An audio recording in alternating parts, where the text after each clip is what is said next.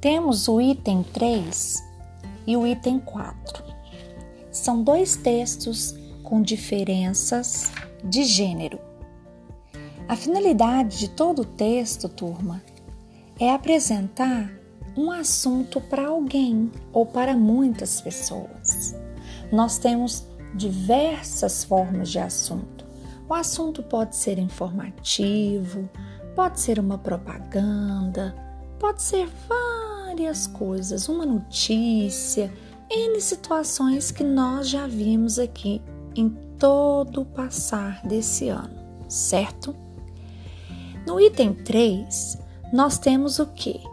Temos um texto que fala sobre a produção do giz de lousa, que é do quadro, certo?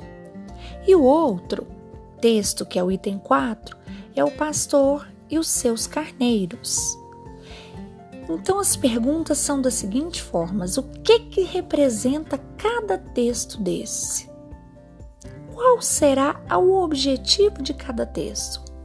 O primeiro texto, que é o item 3, está aqui perguntando: o objetivo desse texto é divertir, informar, orientar, vender. Qual é o objetivo disso? E no segundo, a pergunta é: o pastor e os seus carneiros é. O que, que é? O texto diz o quê?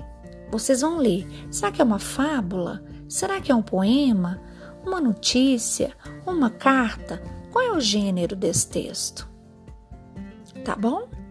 Bom trabalho e qualquer dúvidas, perguntem.